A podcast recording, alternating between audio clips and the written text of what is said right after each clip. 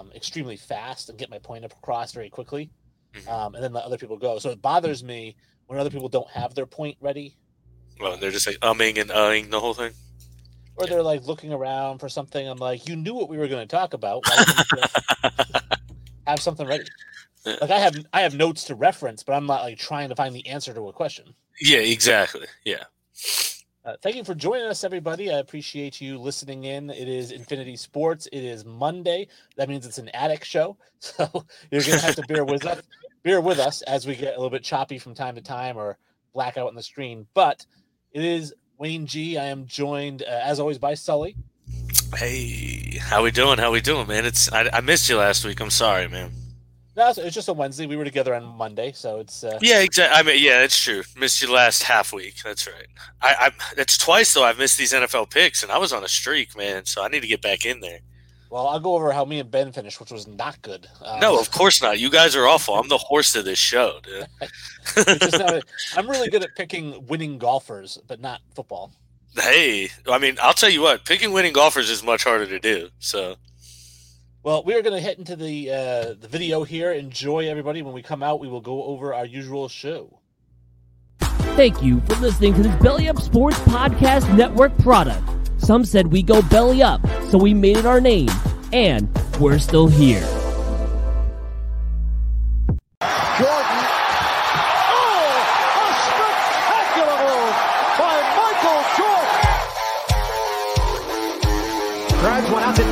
Field. This one's got a chance to get out of here. Gone! Three-run Jimmy Jack first big league home run for Mike Trout.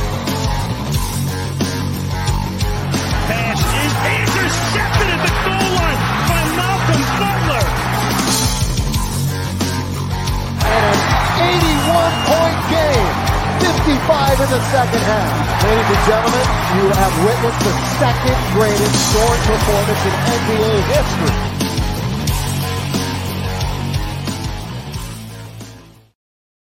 What is going on, everybody? Thank you for making it through the intro video. As I mentioned, I'm Wayne G. I'm joined by Sully.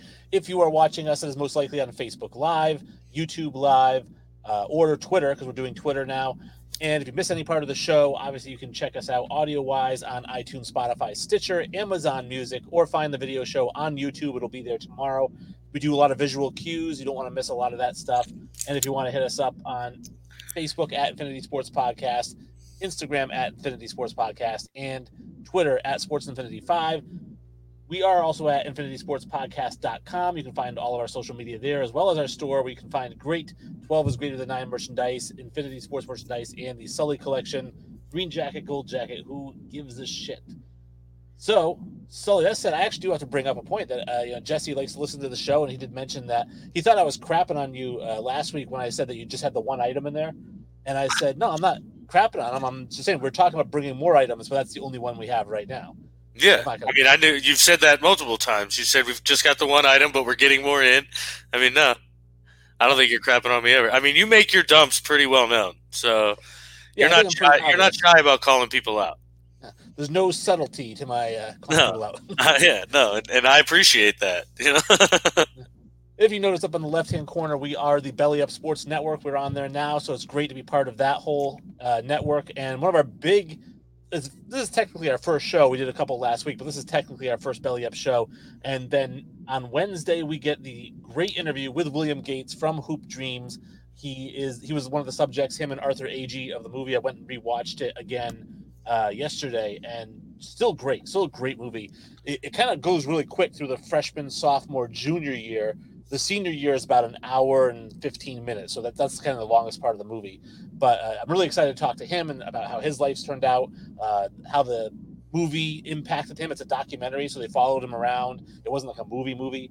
Um, and just kind of talking to him about you know just life after basketball. And even he got to work out with michael jordan you know before jordan went to the wizards in 2001 yeah, it's going to be a big interview. It's going to be really exciting. You know, the the movies or the documentary. You know, I, I finally got a chance to watch it. It was great. Um, it, you know, it, I'm just really excited to, like you said, just ask him more about life in general. You know, I, I love to get. We've we've talked about you know with um, other guys, you know, and, and other guests. You know, the the the backstory of it and, and the deeper side of it. And I'm really interested to talk with, with Mr. Gates about that. It's going to be a really great interview. Now we do have a pretty good show here for you. We obviously have a recap of the NFL Week Eight. We do that every Monday. We've got uh, greater than. Uh, I have Sully this time instead of Ben, so we'll see how it goes with our greater thans. We've got uh, Sully's prospects. It's kind of a new section that we're going to keep doing every show. And first things first, though, let's do the news.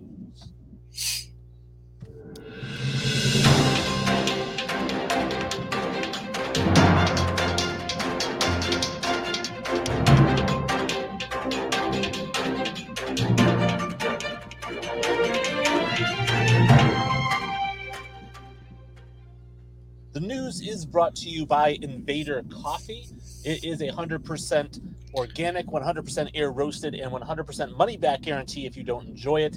It is a veteran owned business, so please support the troops. They support your freedom and drinking coffee. If you enter the code BELLY UP, all one word, you get 15% off your entire order. That is not just coffee, it is the beans, it is the pods, it is the creamers, which come with BCAAs in case you're into bodybuilding or weightlifting. So, uh, definitely a really cool company. Belly Up, 15% off. Make sure you enter it. You don't want to pay full price. Who, who likes paying full price? Nobody does. I put my order in last week. We should get it here soon. So I'll let you know how it is.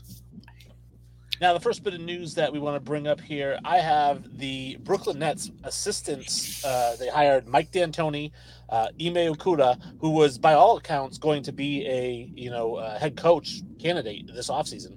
Uh, he's now going to be an assistant with the Brooklyn Nets. And then we have uh, Amar'e Stoudemire, obviously uh, Nash's old teammate. Now, I'm not sure how Amar'e is doing coach wise, but obviously getting D'Antoni as an assistant and, and Okuda, that's huge gets. I mean, that's massive. They essentially now have like a like a three head coaching staff. Um, it's going to be interesting. You know, with Steve Nash being in his first year, I think this is a great you know fit. Him and Mike D'Antoni have a great relationship. They really respect each other. Um, I know Steve Nash likes his basketball mind, and Mike D'Antoni respects Steve Nash's basketball mind. Uh, you know, it's it's going to be interesting. I love it. You know, it's a down step for I think both of them because, like you said, um, uh, I can't pronounce his name for the life of me. Uh, Okuda. Okuda is is you know was a head coaching candidate, and you know by all accounts could have had a job. So and D'Antoni, you know, obviously is D'Antoni. So they both kind of took a step down. So it should be interesting. I think it's a great hire for Steve Nash because obviously we talked about a few shows ago. Nash has zero experience as a head coach.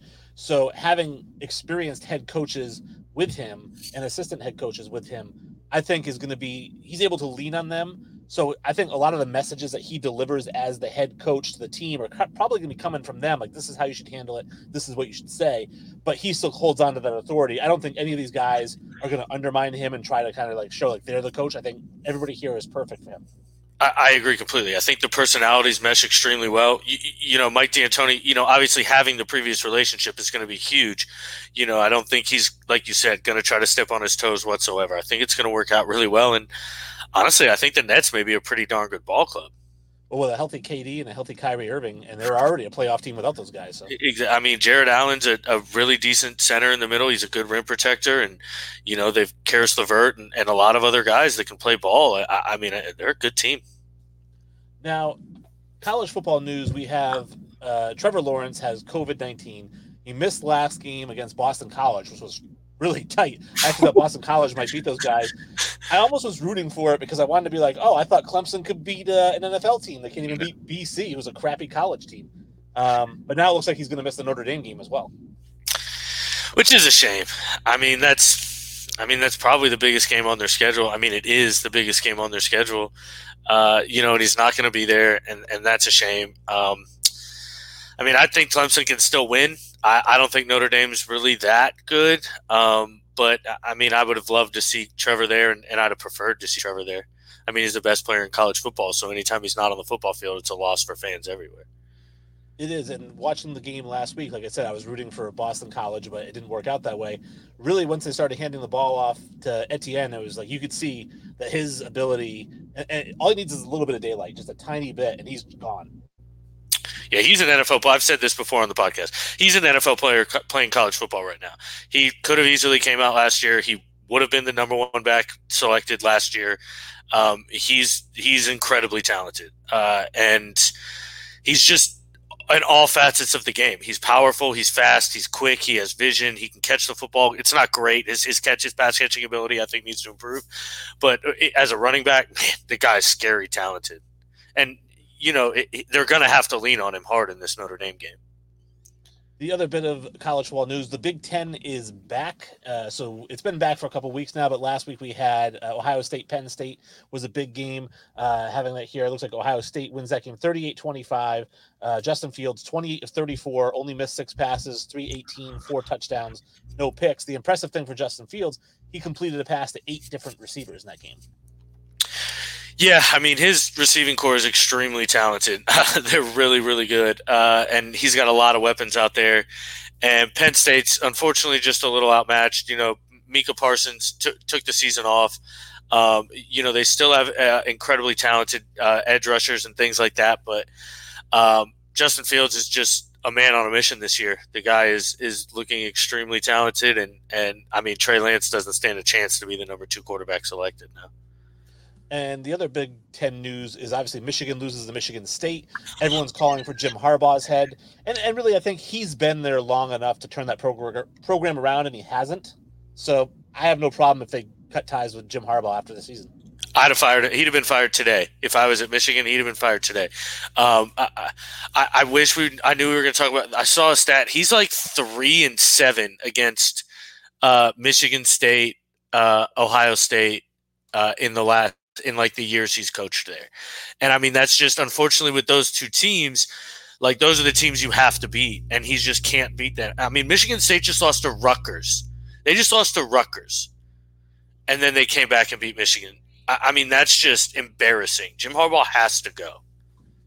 And I don't think it's necessarily his coaching style because I actually like him as a coach. I think it's the fact that he's just not a good recruiter. He doesn't get the top talent in there. Uh, I mean, it's tough when you've got arguably the best recruiter in the nation in your conference, you know, in Urban Meyer. Um, uh, uh, that's right, it's Ryan Day now, but I mean, still, it's it's Urban Meyer's program, and, and Ryan Day took that from Urban Meyer, and Ryan Day is an excellent recruiter as well. Um, it's just Michigan football isn't what it is as anymore, and Ohio State is getting those recruits. Uh, that's all I had for uh, news. News was those items there, which leads us into since we're talking about college football. Sully's prospect, top prospects. Uh, I wasn't sure how we are going to go about this segment. I know uh, you obviously do very, very, very in depth scouting of a lot of these players heading into the NFL draft, but long before then. And just wanted to kind of get your take, maybe with either the uh, you know Big Ten coming back or whatnot. I mean, what, what are some of the top prospects you wanted to point out uh, that you've noticed? Well, I guess we'll just start. Uh, you know, I don't want to go deep. You know, too deep. You know, we can go. I, maybe we can do five at a time or something like that because we can go. We can go gnarly if we want to go gnarly. Um, honestly, we'll probably start at the top because it's easier. The top prospects, I think most everybody knows who they are, um, but it, it, it's easy because then the deeper it goes, more guys will move up into that ranks. Um, the the the longer the season goes, nobody's going to crack my top five that's not in it right now. I'll tell you that right now. Um, the, these guys, we have five, I think, generational prospects in this draft, which is unheard of. It's it's something we haven't seen in in I think ever. Uh, the start is Trevor Lawrence. Um, you know, there's there's no shock there.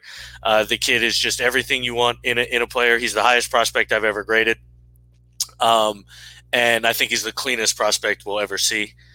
Um, at number two, uh, I actually have Penei Sewell uh, the offensive tackle um, from Oregon. Uh, he has opted out. Pac-12, you know, isn't playing. He is not playing this season. I don't think he needs to. Uh, the kid is is uh, like I said before, he's the highest graded offensive tackle I've personally ever graded. I've been grading since 2005, so I don't have the pleasure of grading Ogden or Pace or guys like that. Um, and then I actually missed uh, Bryant McKinnie too, unfortunately. Um, but he's the highest offensive ta- offensive lineman I've I've ever graded. Um, he is to me the perfect offensive lineman prospect. He's big. He's he's a mauler. He's a dancing bear though. His feet are, are phenomenal. Um, he's he's really just I think everything you would look for, and it's a shame Dwayne Haskins didn't work out because Washington and Penei Sewell I think is an ideal fit, but it's more than likely not going to happen. Uh, number three um, is uh, Justin Fields. Um, the guy is closing the gap um, but I don't think it ever will close. But man, he is just showing his accuracy is incredible. Um, his poise in the pocket, his decision making is is top notch. He's also a really good runner and, and an undervalued runner. I think he's not Cam Newton, he's not Lamar Jackson, he's not Michael Vick, um, but bruh, I'm telling you right now, I think he's going to be a special player, and I think he's going to be a big time player. Uh, the fourth guy I got is is Micah Parsons, um, which I talked about with Penn State. This kid's just a, he's he's the since so linebackers a tough position to grade because I think I think a lot of linebackers can grade out very well. He is everything you want. He's he's six five. He's two forty. He moves like he's two hundred and ten pounds. He can cover. He can rush the passer. He's I mean, I truly don't know how to explain him as a player. It's it's it's crazy to watch him play, and it's such a shame he's not playing this year because I would have loved to see him in that Ohio State game. Obviously, that's a marquee matchup on the schedule, and for him not to be in that game is unfortunate. But man, he is scary good. And then Ja'Marr Chase is just, I mean, if you built a wide receiver in a lab, it'd be Ja'Marr Chase the guy is so crisp in his routes. He's so at the top of his breaks. It's it's almost impossible to stay with him if he wants to leave you, and he's gonna leave you. His his uh, contested catch ability is, is top notch. His run after the catch is insane. Uh, uh the kid's built in a lab. It's going to be a lot of fun to watch him play at the next level. Well, let me ask about uh, Micah Parsons because you said you know it's pretty much everything that you want in a linebacker. I know last season you had an extremely high grade in Isaiah Simmons. Yes. I think even saying that maybe he was the highest rated player you had in the draft. Um, how would you say he compares to Isaiah Simmons? Um, Isaiah Simmons is not your prototypical NFL linebacker. I think Micah Parsons will be a better NFL linebacker because I think he can do a lot of the things that Isaiah Simmons can do coverage wise, except Micah Parsons will bang you in the run game. He is a filler. He is a stopper. He has the last year he had the second highest run stuffing grade or run run stuffing grade in all of college football at a 94.5 according to PFF. Um, he is just a monster and that's where he's going to separate himself. He will he'll be able to cover your tight end and lock a tight end down and he'll also be able to fill the gap and and just knock you off your socks, which Isaiah Simmons cannot do. A football question from Nick Harrington: uh, Will the Patriots turn it around and make the playoffs? Four games back in the division and just lost by a field goal to Buffalo, leading division. Now, obviously, we'll talk about the Buffalo game. Just answering the question from my standpoint, I, I don't think they make the playoffs. I, I think that it, now looks very, very bleak. Um, unless they put Jarrett Stidham in and he can come to the rescue. I was waiting for that. but no, it looks it looks really bad for them that you can't score any points. I do think that they still have a top five defense in the NFL. It's so good, but just they can't score any points. I mean, what's good about holding to a team to a 14 if you only score six? Uh, Nick, by the way, I appreciate you shouting out the comment, bro. That's my dude right there. Um, I have said from the start I didn't think the Patriots were going to make the playoffs. Um, I gave them six wins. Um, and then I stuck to the six wins when they got Cam Newton.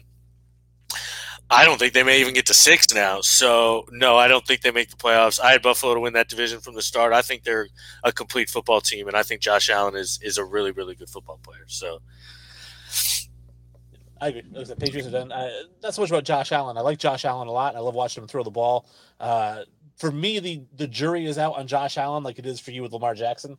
Like I still need to see it you know, longer because up until he's been really great this season, but up until this season he's been very inaccurate. So just to kind of see if he can continue.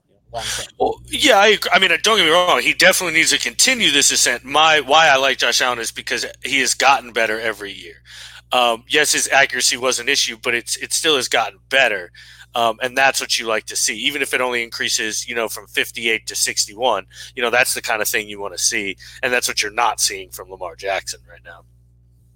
Well, you enjoyed the segment last week. We're going to bring it back this week and see how Sully does. It is the section greater than, where basically we're just going to throw out two things, two items, two people, two places, whatever, and talk about who is greater than who, what is greater than what.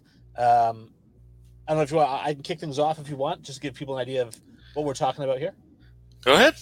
Okay. So uh, we'll start off with this is one that's near and dear to my heart because it is about movies. And the shocker. The greater than I'm gonna throw out there. Hopefully, you've seen both of these movies. Let's hope. Wyatt, Wyatt Earp, Tombstone. Um, I have not seen Tombstone, um, but I doubt it would be better than Wyatt Earp. So it's a heavy debate amongst you know Western fans or people who've seen both movies. Here's the thing: you, you- the one reason to watch Tombstone, Val Kilmer as Doc Holliday is phenomenal. I mean, phenomenal. Like Heath Ledger Joker performance. phenom- Like he is, Really? He's I love so Val good. Kilmer too. He's so good as Doc Holliday, and you know, not that I mean, Dennis Quaid was good as Doc Holliday as well, but Dennis Quaid played him as very, very dark, uh, a dark character, and Val Kilmer is a little bit more light, a little bit more playful, but still somebody you wouldn't want to mess with. Um, so I, I would say the only reason I like Tombstone is because of Val Kilmer as Doc Holliday, but overall, Wyatt Earp is the better overall picture. Yeah, I, I, I liked Wyatt Earp a lot. I mean, I was a big. I'm not a big fan of westerns. I'm not going to lie; they're not my favorite genre of movie. Um, which my dad will probably be pretty upset about because that's all he watches. But um, so to be fair, but Wyatt Earp, I mean, it's just a, a classic. I mean, I don't know pretty many anybody. Oh wow, there goes. I like it, Nick. Nick Harrington says Tombstone hands down easy. Like I said, it's it's a debate, and he says Now I gotta go watch epic. See, now I gotta go watch. And I love Val Kilmer. Ghost in the Darkness was my shit, dude. Oh, I love Ghost in the Darkness. That, that was my shit. Like, I, like, bro, I could watch that movie a, a million times and never get tired of it. So what do you got for greater than? All right, greater than. I know you're not a wrestling guy, but this is still a, I think, a, a, a fair debate. All right, The Rock or Stone Cold? I so this is uh, past the era where I watched. So I watched it. You know, Hulk Hogan, Andre the Giant, Ultimate Warrior was kind of towards the end of when I started stopped watching it. I didn't really get into it as an adult as much, but from what I'd seen of the two, I liked Stone Cold better. Uh, I don't know how technical as a wrestler he was, but just as a personality, you know, The Rock is great. I love him as an actor, but Stone Cold was just so cool and smashing the two beers and drinking them and just like flipping off the camera. You just like I don't give a shit kind of person, and I, I love that. No, I agree. Uh, Stone Cold was the man when he came when he beat up uh, McMahon in the hospital and he came in as the, the nurse or whatever. That was the best shit I've ever seen on TV. That was kind of that was like what's when I stopped wrestling was right after that. Stopped watch it, but man, that was great. That was so incredible. I just actually seen that the other day and saw it got into a long debate, so I, I- wanted to spit that one out there. All right. Uh, this one is somebody that we talked about a little bit earlier. This is uh, Steve Nash, Jason Kidd.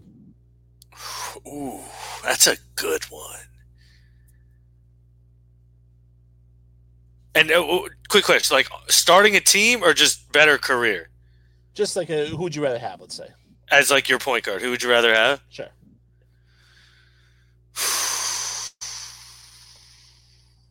Damn, that's a good one, Wayne. Um, I think I'm gonna go Steve Nash. See, Uh, I like Nash, but you go ahead. I, I that 90 50 40 I think is just so sexy. So I, I love that stat. Um, and I just think he could run a, an offense that I would would run. So that's why. And I don't think Jason Kidd couldn't, but I just think Steve Nash would be better for the offense I would like to run. So now my take on it was I love Nash as a shooter, and one of the knocks against Jason Kidd in his career was you could name him Asen Kidd because he has no J, and so it was. Uh, you never heard that? That was always the thing. No, That's what I that's heard of. fantastic. I will say though, in the later years of his career, he's, he was shooting like 38% from three. Not too bad, but he just wasn't a great shooter. Nash Yeah. obviously could shoot the lights out. Lights Uh, and Nash has the best court vision of any player I'd ever seen up until LeBron James. LeBron has ridiculous court vision. Um, and he makes those really long cross court passes that humans shouldn't be able to make. Mhm. But as far as like just his court vision, where he saw every single player on the floor and where he knew everyone was going to be at every second, Steve Nash was second to none. The reason I take Jason Kidd is one size. He's six foot five. Nash is about six foot one, so he had a little bit bigger guard out there. Two is his defense. Nash was a red carpet defender, fitting that D'Antoni offense perfectly. Jason Kidd was like an eight-time All Defensive. Oh, yeah. Uh, point. So I mean, it, all in all, and he gave you something like 135 triple doubles, just because again his uh, size, he get more rebounds. So overall, complete player. I just go with Jason Kidd because he's bigger, he gets more rebounds, and just a better defender against the other team. No, I understand that completely. Uh, I mean, I don't argue with that whatsoever. Um, I, I mean, I, I again, I could I could easily make the argument for Jason Kidd as you did. I think it's more personal preference with there Steve Nash in my offense there. And let's see. Uh, Nick says uh, Stone Cold in a close one over The Rock. Agreed. And I guess uh, has um, Steve Nash uh, over Jason Kidd. So good. I love Nash. So Yeah. either one. You can't go wrong with either one. um. All right. Now I know you hate both of these. Okay. So you got to You got to watch one of them. Yeah. All right. Baseball or hockey? Baseball. Really? Uh, it, it's an easy one for me. And again, this is not a knock on hockey. It's just that I don't know the rules of hockey. I don't follow it enough to really understand the intricacies. I played baseball growing up all the way through high school. I understand baseball. I understand the rules. I understand the nuance of the game. Um, with hockey, you know, people talk about, oh, that was a great, you know, shift or a great. I don't know even know what that means. So, like for me to watch a game, I know what a goal is. I know what a save is. You know, All right. Then let me change it. Hockey or soccer? Then. soccer. Okay. Again, I played soccer. Rules. high school. so- I understand the game, and that I actually I actually watch soccer um, still to this day. soccer or baseball? Then. Ooh, see now that's where it gets tough. Uh, All right. There we go. Soccer or baseball? Soccer is because again I don't really enjoy either one to the point that I would take them over football or basketball. Yeah, of course. But uh, soccer, I would turn on soccer, and uh, I love love watching a, a good break in soccer. The, it's still moving; it's nonstop movement, you know. And the thing about baseball is there's too much just static. It Yep. needs to be constant movement. That's one of the reasons I like uh, basketball. It is odd that I like football because football has a lot of static moments as well. Uh, but it's just it's football. It's once a week. You know? Well, and it's also when it's not stagnant, it's violent, which is fun to watch. Um, I would agree it's soccer, and then hockey over soccer for me, though. I think, even though I love soccer, I just think hockey's the like one of the most exciting sports to watch. All right. Um, we have uh, baseball. Nick Harrington says baseball is uh, over, and then we have uh, hockey is your game. Yeah, for Uh, sure. Hockey if you're going to the game. Yeah. Yeah, there's if no better sport live than hockey. Yeah. I don't know. Soccer live though, is I'm telling you, you can bring in drums and anything you want, man. It's so much fun there. Well, and that's what I was going to say. So, like, if when we say soccer, right, we're not talking about DC United versus the Revolution, right? We're saying if you're going to go to a game between Man U and Man City, Yeah. like that's a game to go to, right? I wouldn't even go to that game. You get fucking murdered. it's an They're- American. Serious, yeah. For one, I'm an American in a jersey. They'd be like, "Let's just kill this fucking guy." I'm um, going back to movies of mine, Stallone or Schwarzenegger? Schwarzenegger, not even close for me. Really, not even close. Not even close for me. Yeah, I love Schwarzenegger. I, it's more of his bodybuilding career and life that I like like about him. Like, I mean, I follow half his workouts right now. Like, I mean, like you know, I, I every week I do Arnold presses. You know, like shit like that. Like, I mean, uh, I, I Arnold's the man. All right, so for me, it's Stallone. What? Uh, and the re- yeah, it's still because one, he's a better actor. Let's face it. I mean, Schwarzenegger is Either are good. but, but Stallone can do drama. Like he can. He did Copland. He was fantastic in that. Yes. Uh, Uh, Rocky, the first Rocky, he was very good in that. I don't. was retarded. He, I, I, everyone thought he was playing a retarded person in that movie. He was slow. You know, he's not punchy. He was like, yeah, "Hey, punchy. oh, punch. but uh, no, it's, it's still because for me too, the Rocky movies that Rocky uh, one through five and then extended, uh, to me is the one series that if I had to choose one series, I had to watch them all the time. It would be Rocky over Harry Potter, Star Wars, Indiana Jones. I'm taking Rocky. Uh, I just love the whole series, with the exception of uh, three. I didn't like Mr. T very much, but um, Oh. you get those uh, Rambo movies are, are, are great. Um, and then, like I said, as he got older and you start seeing uh, Expendables. Cliffhanger is okay. Uh, I mean, John Lithgow's good in that, and uh, you've got um, uh, who is it? The guy from Eight Men Out there, who's also in. Uh, he was Rowdy Burns in the Days of Thunder. Anyways, he's a director now. He was Yondu, I and don't, know. uh, I don't know actors like you know actors. yeah, yeah, I just know the stuff that they ran. I don't know the names, but anyways, I'm taking Yeah. Sylvester Stallone over Schwarzenegger. I just think he's a better actor, and I just like his catalog a little bit better. Uh, Nick here says Kindergarten uh, Cop, man. I like Kindergarten Cop. Uh, Arnold not even close. He succeeded at everything he did in life. Okay. I agree. Uh, going back to work now. All right, for- Hey, make that money, man. Deal them cards. Oh, that's cool. You was on break. I appreciate that, Nick. Thank you so much, bro. Uh, yeah, let's I work with Nick. more. Great too. Yeah. All right, what do you guys? So let's do a couple more of these here. What do you- All right, I got you. Cake or pie?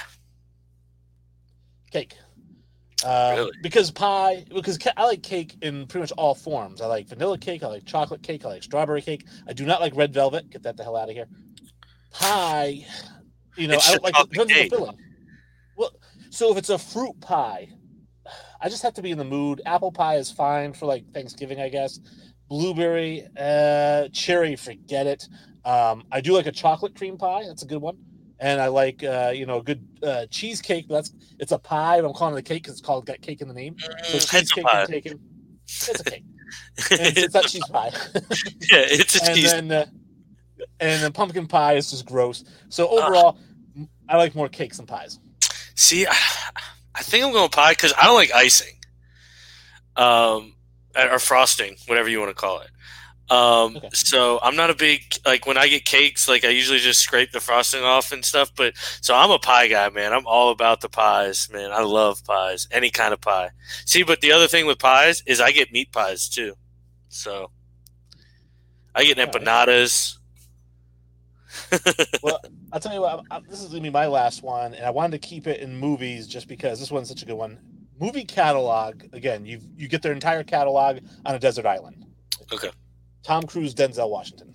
Denzel. Denzel's my favorite actor of all time. Not even Oh, close. Yeah, All right. yeah. Not Well, you, you should. Yeah, you should pick. You should have picked somebody over Denzel.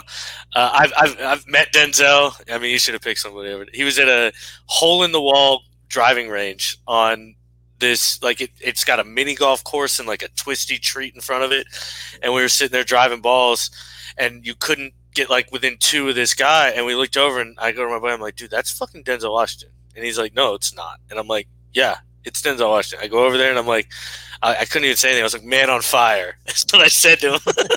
That's my favorite movie of his. Um, and he goes, yeah, and he was, he was, he was a cool guy. He wouldn't let us take a picture or anything. He was like, hey man, just let me do my thing. And I was like, yeah, for sure. Thank you. I love you. Bye. yeah. But Denzel for sure. Pick somebody other than Tom and it, it'll stand a chance. Yeah, so for me it's Tom uh, because I just love Days of Thunder, uh, you know, Top Gun, um, you know, Jerry Maguire. I mean, I just love all those movies. And, and Denzel's great. By the way, I think Malcolm X is just a phenomenal movie. Uh, I love that one. Um, but a lot of Denzel's roles, I feel like he's always Denzel. You know, like I don't feel like he branches too far from who he is. Um, I feel like Tom Cruise is a little bit more diverse, so you can get a more diverse catalog with him. Whereas Denzel, you're basically gonna get Denzel as himself in this movie. Uh, with a handful, I, I love Remember the Titans. I love John Q. Uh, I said Malcolm John X is- Q. but uh, I just no, not enough. I don't know. I think he's got a big enough catalog. I will agree that his newer stuff is more just kind of like shoot 'em up, kind of being a badass stuff. Um, but I mean, those are dope too. So I think his earlier stuff, I think he showed enough range and showed what he could do as an actor. I also, I mean, I respect the shit out of Tom Cruise because he does all of his own stunts, and I think that's bonkers. But like after like Mission Impossible, like two or three, I think it was, like I didn't really watch many of them, so that like kind of lost it for me. So yeah, Jack he's a Scientologist too, right? I don't like that. Oh, what he is? I'm sort of like racist against religions. No, um, Scientology isn't a religion; it's a quack job, and I I am prejudiced against cults. Yes, Well, Christianity was a quack job when it first started. I don't then- like. I don't. First and foremost, I don't believe in religions or anything like that. I don't have anything against them, but Scientology is a quack that takes your money and is a shh. Never mind. So, well, I don't know enough about Scientology, and maybe some of our listeners could enlighten me a little bit more. I know that I was part of uh, the Mormon faction a, a little while back Mhm. uh, when I was younger, and the thing is, Mormons are a little weird too uh, with some of their beliefs. But the way I looked at it was this: because I also I'm more of agnostic now. I don't really have a, a denomination, but I do feel like you know they're all kind of quack jobs, so I can't really criticize one over the other. Yeah. All right. So what do you? What's your last one? Um, to be fair, I, I want to make it personal. I'm not like bashing any religion or anything like that. Um, I was just let having a me hard make time. clear- I wasn't seriously like. no, I know, I know. I just want to make sure Scientologists believe like an alien came down and like is their god, and I don't know. It's weird, man. And there's like Which I've been watching levels. Ancient Aliens, and it might be possible. Well, that's different. This is like it's a certain guy, and it's like levels, and you have to give money to rise the levels in the religion, and it's wild, bro. It's not. It's just more culty than anything. Uh, like Mormons, at least have like a base of like you know religion and values and things like that. Um, I think it's completely separate. But um, my last one: chicken or steak, or chicken or beef. Uh, chicken. Yeah? Um, I, I don't like red meat. I don't. I don't like steak at all. Really? I don't. I don't like. I mean, I like hamburgers, but I have to be in the mood because I remember when we first started doing the show. You're like, dude, how many cheeseburgers do you eat? I do like burgers because it's all ground up, but I don't like steak. Um, and I don't like like pot roasts, and I don't like like Really? shoulder. That's surprising. Yeah, but chicken, I can go chicken nuggets. Uh, you know, any sort of fried chicken. Um, I do only white meat though. I don't like the drumsticks or the dark meat. You're a fucking heathen. Like- because it's better. The white meat's better for you. No, it's not necessarily true. What makes you think the white meat's better for you? because I heard that a long time ago and I believed it. no, the dark meat just has more flavor. Um, but uh, yeah, I mean, I I'll eat them all. I, I love it all. But I think I love chicken thighs. Chicken thighs are my shit. Um, I'll eat. I mean, I eat like a whole rotisserie chicken a day anyway. But man, those those thighs are my shit. Um, I'm probably chicken too, just because it's cleaner. Um, but man, I don't get cravings for chicken like I get cravings for like steak and red meat. So it's it's it's, it's a tough choice for me. All right. So we are going to go into football. Before we do, I do want to say that me and Ben, as I mentioned earlier, we were awful uh, in our picks last week. We didn't get through all of Shocker. them. I was two and six against the spread, and I was four and four uh, over under. Ben was three and five against the spread, and two and six over under. So definitely very bad week for if you were betting with the show because you usually do because Sully's on here. You really lost some money. I, I'm sorry. Yeah, you know, just keep riding your horse next time. And if I'm not on there, don't don't try to get it because I'd I'd have saved your butts, guys. I had another winning week this week, so Uh, the Falcons on Thursday night, twenty-five to seventeen. Hey, they didn't choke away a victory. How about that? Um, they do Shocker. improve to two and six, and the Panthers dropped to three and five. Another game we talked about this last week with Teddy Bridgewater. He's fifteen to twenty-three, so fairly accurate, one hundred and seventy-six yards, but one touchdown, one interception. Again, the Panthers just can't seem to get the ball in the end zone. And they still have all three of their receivers played. Samuel played, um, uh, DJ Moore played, uh, Robbie Anderson played. I don't understand how they're not getting the ball in the end zone. Honestly can't figure it out either. Like Curtis Samuel scored twice, and they're using them in, in different ways. Robbie Anderson was pretty much, you know, non-existent in the game. Uh, it's it's surprising because you know everybody's been torching Atlanta, and you would think, you know, Carolina could expose something, but I don't know. Maybe Teddy Bridgewater's just not as good as we thought he was. Maybe he's not making enough downfield reads. I don't know what the problem is. I mean, when you're when you're only, I mean, 25 isn't a ton of points. Obviously, it's not ideal. But if you're only giving up 25 points, like ah, some of these games you need to be winning, I feel like. Well, especially with Matt Ryan, who's been on fire recently. He goes zero touchdowns, one interception, so he doesn't really have the greatest game.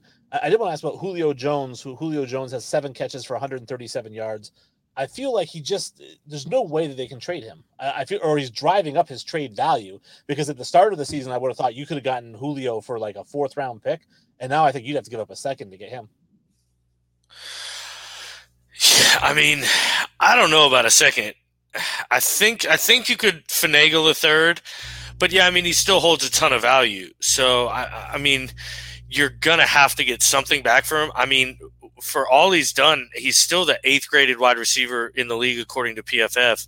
I, I mean, the only guys ahead of him are you know Adam Thielen, DeAndre Hopkins, Keenan Allen, Davante Adams, Justin jo- Justin Jefferson, you know Travis Fulgham, which is a surprise. You know, but you know guys like that who are studs. So I, I mean, you may be right. It's just his age and his contract make him so difficult to move for value. That is. Well, I feel like his contract's not that bad. It's 20 million per, which is what you would give a top flight receiver anyways, and he's good through the next 3 years, which maybe that's the downside of it, so you have him for 3 more years. and through he's 34 years old. But I'm thinking the way he's playing right now, I mean, why wouldn't you want this guy for three and 60?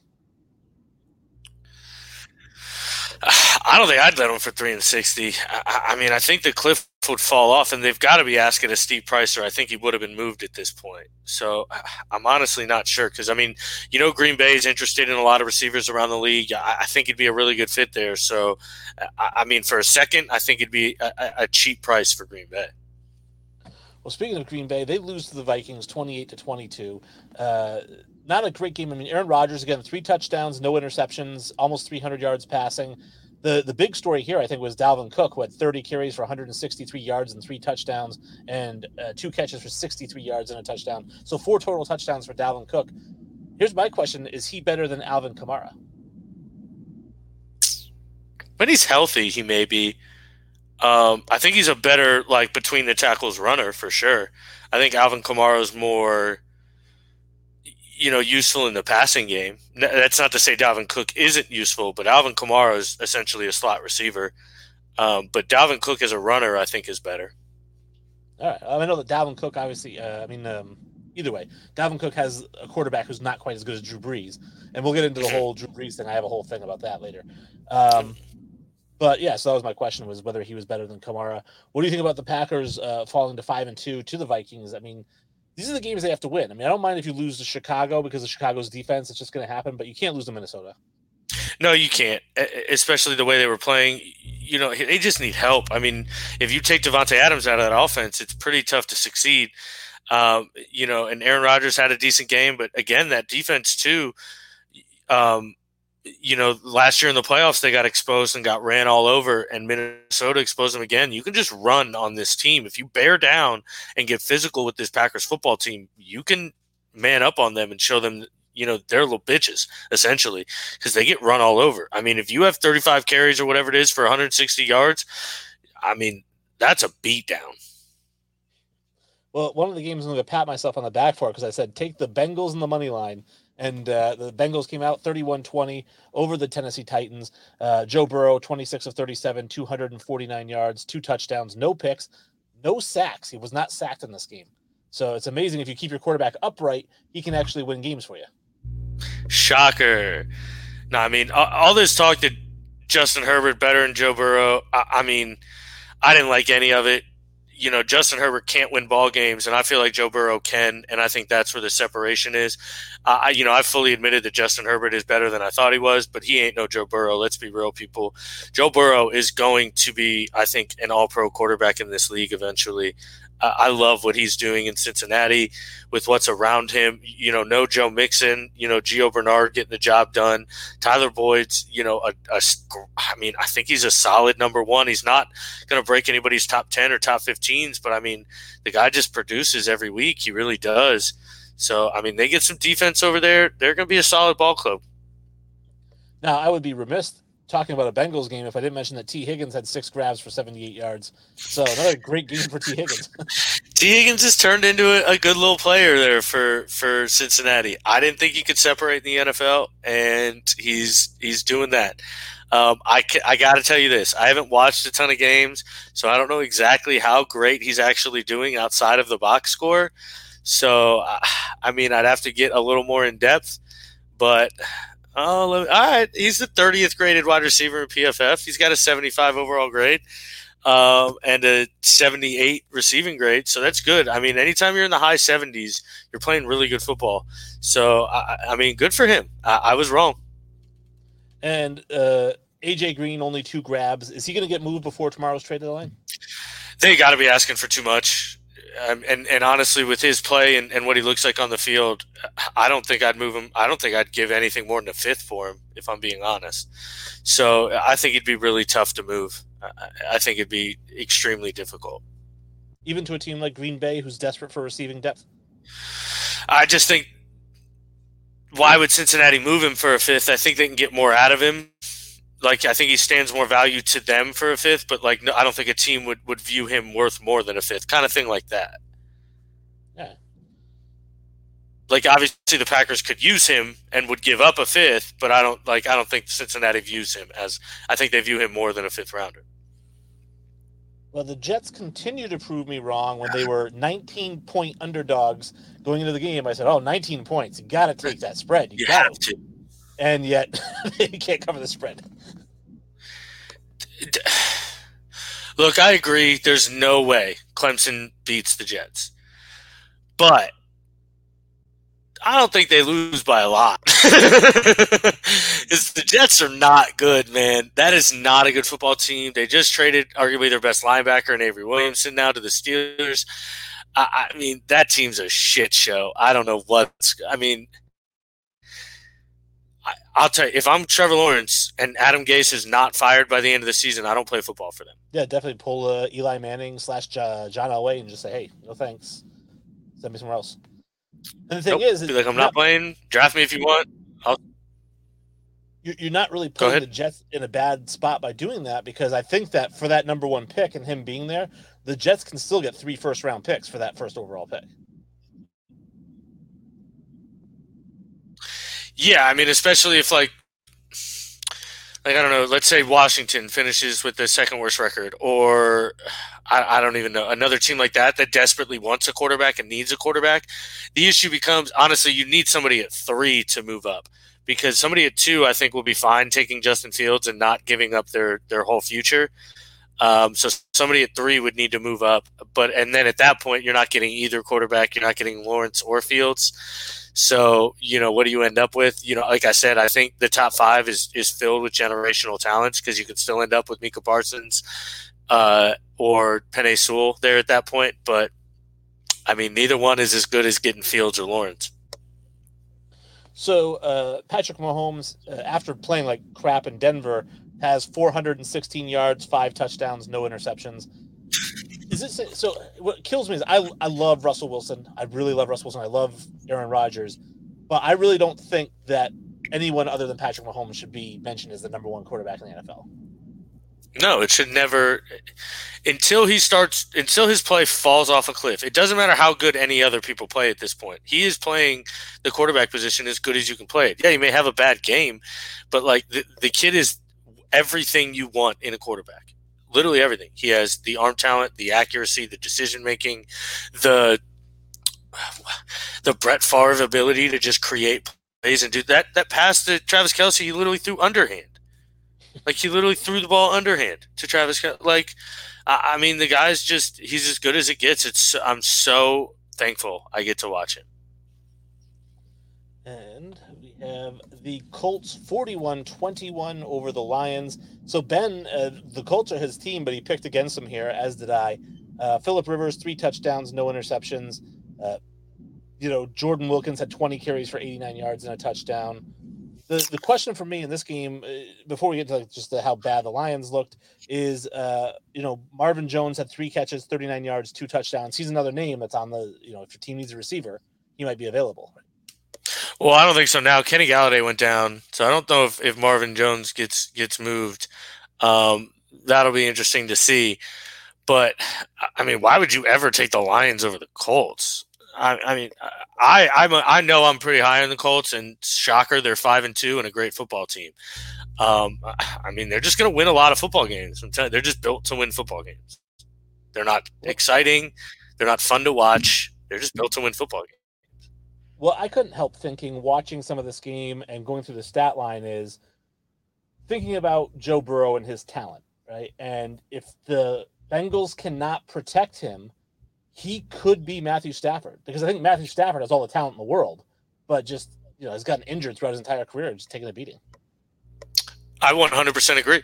I mean, Joe Burrow could very easily be Matthew Stafford. Um, I mean, it, it obviously depends on what the team does and who, what they build around him. I mean, I think that's with any quarterback, to be fair. And uh, let me ask you this: when it comes to teams like the Lions, the Browns, right? There's just teams that can never seem to quite get out of the basement. What what is it? Is it how can you go through like three general managers and none of them make good picks, none of them make good signings? I've never understood. You know, I'm a Bucks fan, so you know I've lived the life of a of a team in the cellar and in the basement.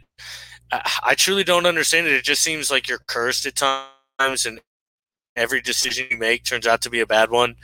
Uh, I think what happens is you try to in the NFL, especially, you try to change. And when you build a ball club one way and then you change and do something completely different, well, that ball club is going to be bad because you don't have players that fit that scheme and things like that.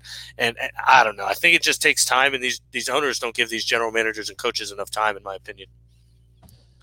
The Steelers win 28-24 over the Ravens. Uh, they go to 7 and 0. I actually thought this was going to be their first loss because that Ravens team is so good on defense and they do the ground and pound. I mean, J.K. Dobbins had 15 carries for 113 yards, so he played really well. Uh, my concern with this game was Lamar Jackson having 16 carries for 65 yards. I said it last year. I love Lamar Jackson's talent. I do think Lamar Jackson can be a pocket passer who gets out of the pocket and gains you yards when it breaks down I don't like them running that pistol, you know, option offense. It's because he can't be a quarterback. they have to. Um, he's shown he can't play quarterback. He makes bad decisions, bad reads, and is inaccurate at times. Um, I, I mean, he just is what he is. He's not a gimmick quarterback because I do think he's much more than a gimmick quarterback. But I agree. I mean, you're never going to succeed if your quarterback is a run first option. And I think Lamar Jackson is a run first option. And and that's my issue with them. And then the Steelers are just I mean, they're too good. That that pass rush is just scary with Bud Dupree and TJ Watt. I mean, those guys are animals out there and they just beat people. And then they lost Ronnie Stanley for the year. The the Ravens did. He's the best left tackle in the league, arguably. So you lose him, and I mean that's a huge loss. And then they just they couldn't do anything after that. They, he was just pressured every down. Well, this stood out to me because the first receiver I picked in my fantasy football draft was Marquise Brown, and he comes out after the game and says something after having he has one catch, and he says, you know, what's the point in having soldiers if you don't use them? Uh, I mean, it's pretty tough to disagree. With. I mean, he doesn't get a ton of looks. Um, and it's tough too when your quarterback isn't looking to throw the football. And that's, I mean, that's just what it is. He's just not, if you're not his first read and you're not open, he's running. Yeah, I don't know. I love Marquise Brown's talent. Um, I think he's great. And I just, I think that that should be your first read and your second read before you start looking at other players. Huh? I would agree completely. you think it would be that easy, right? Uh, this was a, a, favorite of mine. The Miami Dolphins, twenty-eight to seventeen over the Rams. Uh, Tua Ta- uh, Tagovailoa gets to, actually. They, they, always say the announcers always say Tango Vailoa. Is it? I always say Tagovailoa because there's no N in his it's name. Tug. It's Tagovailoa. Tagovailoa. Okay, so there's no N, but they yeah. always say Tungo or Tango. No, it's Tagovailoa. Anyways, he gets his first career win. um, yeah plays it out kind of like a you know game manager, right? He only has 98 yards passing, um, but he has a touchdown, no interceptions, and you know I think he's going to be fine. I actually am looking forward to him getting a little bit longer leash. I want to see him throw the ball 30 times and see if he can throw like, like put up Herbert and Burrow type numbers. Yeah, I mean the issue is he's playing the best defensive football player to ever play the game of football. So it was it's pretty tough to do that. I mean, he dropped back his second play of the game, and Aaron Donald had a strip sack in the second play of the game, and that was just kind of the tone of this game. It was all turnovers. Miami, I think, forced four turnovers in the first half. Um, they scored a defensive touchdown, returned another one to the one yard line. Um, they were up, I think it was 28 to 7 real quick and just kind of made sure they didn't lose the game more than anything. Um, but I mean, he didn't look bad, and that's the good thing. He did not look. His accuracy was good. He made good decisions. He made quick reads, and that's important. So I think he can he can go up from here and, and play more. But yeah, I would love to see his leash expanded a little. And you mentioned something. Maybe we'll talk about it uh, in a couple of shows because next week we get the interview. Best defensive player of all time. I know you'd ask me about it. I say Reggie White. Um, I know you said they're on their own tier. You said Reggie White playing the edge. You give a little bit more um, credit to Donald for playing the interior. I think Reggie White could have played the interior, but I think just the way that those defenses were then back then is your best pass rusher was on the exterior. But Reggie White was 292. He could have played nose tackle and you know havoc. He did. He, he did play defensive tackle for a year, and I'm pretty sure he got like 15 or 16 sacks. He split the season, you know, between defensive end and, and defensive tackle. So yeah, he could have very easily played it. and and I'm not saying he couldn't. I'm just saying his majority of his career was based on the outside, and that's where he was getting his pressures and his stats and his sacks. Where Aaron Donald is doing it from the inside, and and so I just put a little more weight into it. I I don't know. It's just everything I've seen. He just makes grown men and all pro players and Pro Bowl players just look bad and, and just look like they're not good at football. And it, it's just so impressive to watch him play. And God, I, I, mean, to me, he's just he's the best defensive player I think I've, I've ever seen play the game of football. All right, fair enough. Now here's a. I'll save it for another greater than, but I'm thinking Lawrence Taylor, Derrick Thomas. Um, I feel like Derrick Thomas was misused for part of his career, and it's unfortunate. But uh, when he played outside linebacker like Lawrence Taylor or that outside edge position, I mean, Derek Thomas was an absolute monster uh, out there. So, I mean, seven sacks in a game is, is nothing to sneeze at. You And I, am pretty sure he's got a 20 sack season too, which is hard to do. I mean, you know, rarely people do that. I, I mean, there are plenty of people that would argue that Derrick Thomas is the best pass rusher, pure pass rusher of all time, like just pure pass rusher. Um, which I, you know, it'd be tough to disagree with. It, it really would. um, next game, we mentioned it earlier. Unfortunately, we do have to talk about it. The Bills win 24 21 against the Patriots. Now, I watched the entire game because I, up here in New England, that's what I watch. I watch the Patriots game. I watch every snap of the game, and it looked like it looked like they were going to get down there and they were going to tie up the game with a field goal and possibly even get a touchdown and win the game. And Cam Newton fumbled the ball on a rush with a minute left in the game, um, trying to kind of make something happen. And he gained like seven or eight yards, but then lost the ball. And they were in field goal range. Like I think they were in like at the twenty, so they were well within field goal range. And yeah, they would have I think. Yeah. yeah. So it's just it, uh, very disheartening. I think at this point, and I mentioned it last week with Ben, you have to just throw Cam Newton out the door and start Jarrett Stidham for the rest of the season because at this point you have nothing to lose. Like, why not just see what you got there for six games, eight games, and, and see if he's your quarterback of the future? Because if you just keep playing Cam Newton, I think you're going to maybe win a couple games. Maybe you go eight and eight. Now, maybe you do worse with Stidham, but you don't know until you play him. I one million percent agree with you. At this point, it's what do you got to lose? You, you're not going to win the division. You're not going to catch Buffalo you, you, know this game was huge because now this game puts the split there and, and gets them that one game gap you know because they have the tiebreak essentially with the head to head win. So it, it, at this point it's it's just a lost season. Put excuse me put Stidham in see what you got. If you have a, a, legitimate quarterback, then that's one thing you don't have to worry about next year, and that's one hole you don't have to fill. If you don't know what you got, then you go into the next season with a question mark, and that just doesn't make sense to me. I mean, this seems like a common sense decision, and it's like I don't understand why we're having this from such a well-run franchise. I really don't understand it. I don't know either. I don't know if there's some sort of issue between him and Bill. I know there was some rumors in the preseason about him not taking it seriously, not really studying the playbook and spending more time doing personal stuff.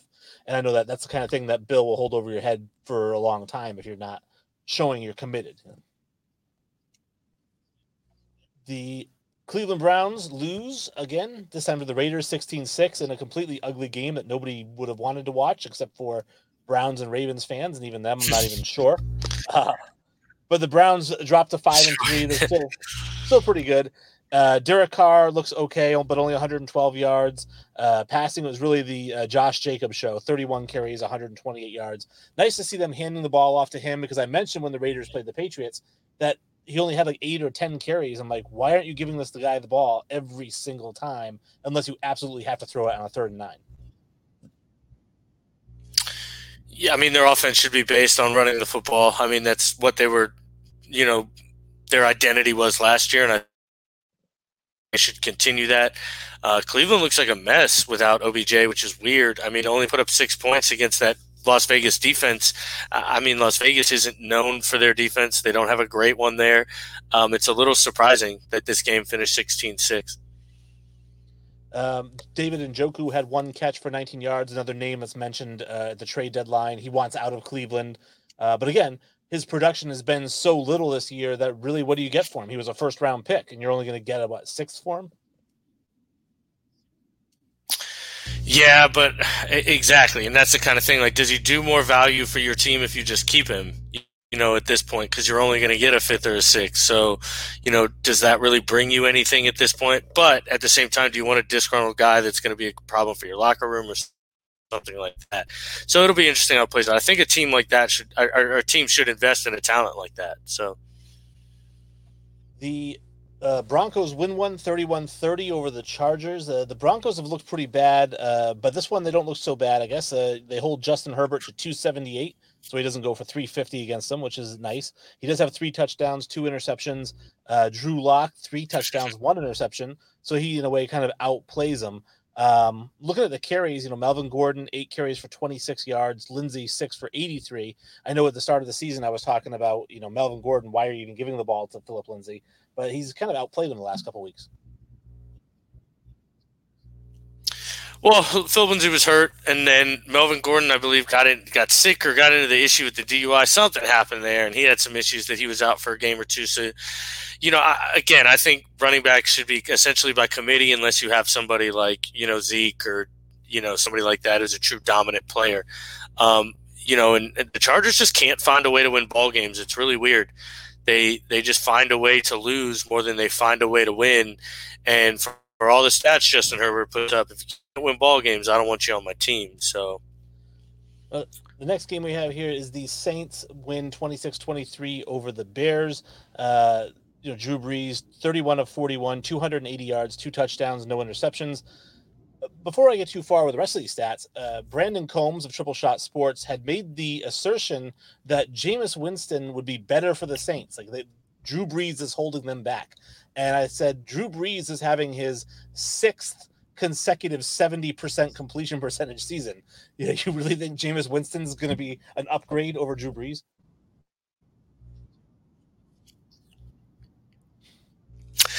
I mean, he has this love affinity for Jameis, and I think at this point just wants to be proven right because there's in no way that Jameis Winston would be better for this team right now, um, especially with no Michael Thomas and things like that. This offense is just stagnant and just finding a way to win. And the way they do that is with Drew Brees checking plays and doing things like that to get Kamara open and scheming guys open. There's no way Jameis would benefit this offense. I, mean, I do think he's wild. It's not shocking from Combs, though. I do think he's their future starting quarterback. I just think that you wouldn't make a switch while they're five and two, you know, and he's playing great.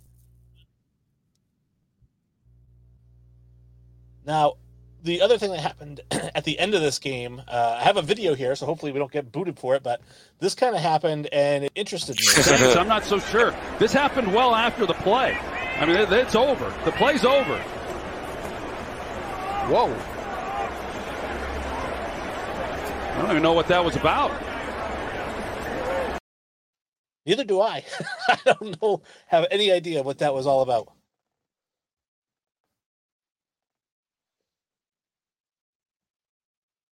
Still with me there, Sully? Can you hear me? You're kind of frozen up here. All right. Well, Sully's a. Uh... Oh, I see your mouth moving. I don't hear any.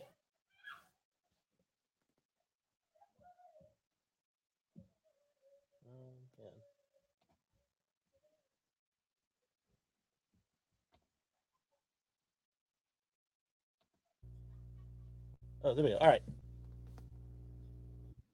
Uh, okay, I was frozen on the game. I could. Oh, Sully just got booted.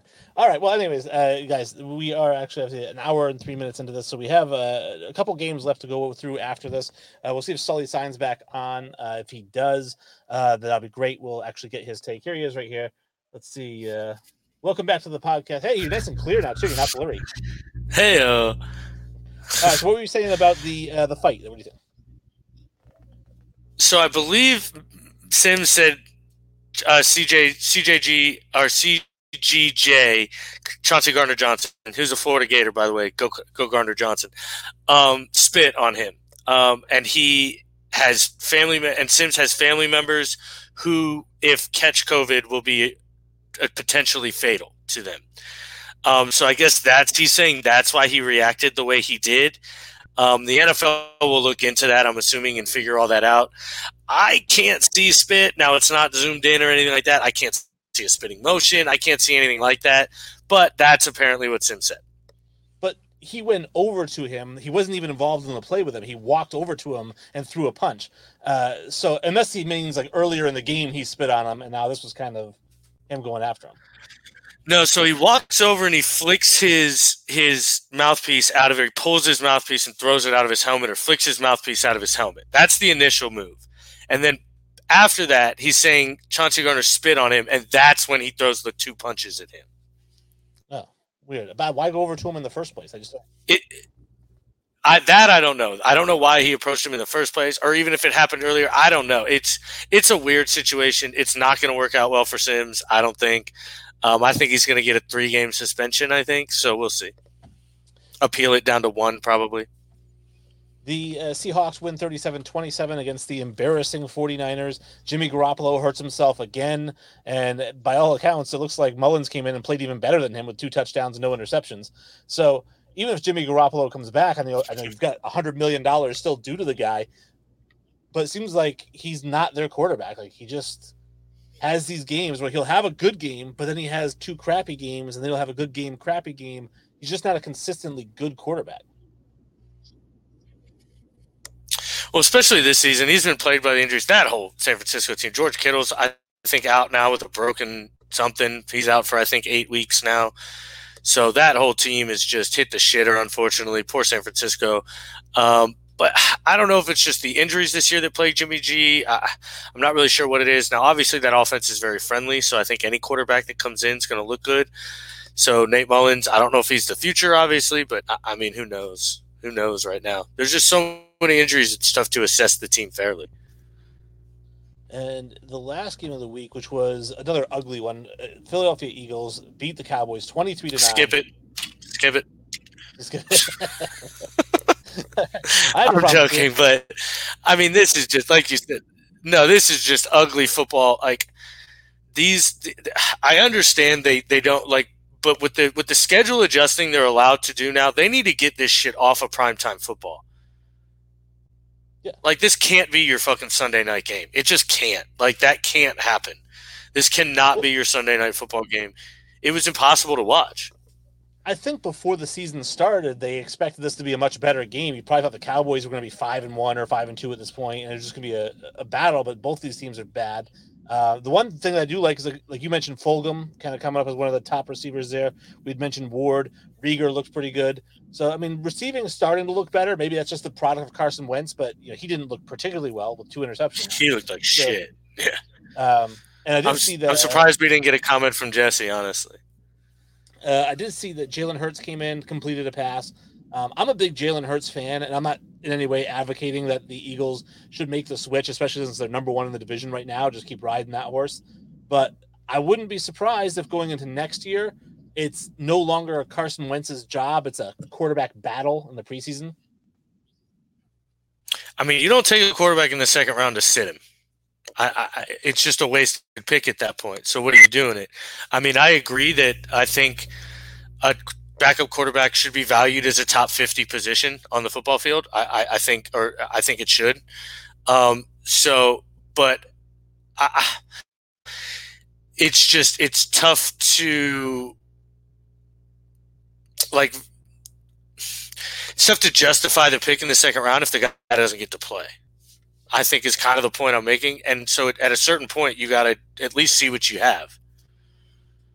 And the last game is our Monday night game. We get to make our picks here. The over under is 45 with the, the Giants and the Buccaneers, plus 13. Um, I mean, the Giants. Ooh, I, I seen it. I seen it at 12 and a half, but we'll stick to 13 if you want. Okay. Um, I, this is based on yesterday when I was doing it. Um, so uh-huh. the, the, Giants, I, I still think the Bucks cover the 13. I think the Giants are just really, really, really bad. I still don't like J- Daniel Jones. I've mentioned that. I wouldn't be surprised if he has a three interception game. However, like most of these games, I expect it to be like 30 to six, and so they're not going to cover. They're not going to cover the 45. So I think it's going to be Bucks give up the points and take the under. Man, me too. And that's what's sick is the score. I have it 31 6. So that's sick that you said 36. Uh, I think it's going to end 31 6, 31 9, something like that. Um, yeah, I think Daniel Jones is going to have a long day. Um, our defense is just too good. Jamel Dean's the number two graded cornerback in all football. Carlton Davis is like the number 12, I think. We're just, our secondaries incredibly good. Our pass rush is good. Devin White's, you know, a top three linebacker in the league at this point. And then the weapons, you know, I, I don't think I don't see any way the Giants can try to stop any of our weapons. So I think it's I, I think it's gonna be a pretty comfortable win tonight. Well, it's another great show. Uh, definitely, if you're still with us, tune in for Wednesday. We have William Gates on the show. We're going to ask him all about hoop dreams, and we're going to ask him about basketball in general, life in general. And I have a feeling it's going to be another one of those good, like Silk Cozart type of interviews. And I actually uh, emailed Silk uh, to get some questions from him. He, he sent me over some questions because I said, Silk, you're a big basketball guy. You've done documentaries. You know, what would you ask him? And so he sent over a couple of questions as well. So um, definitely. That's we'll, awesome.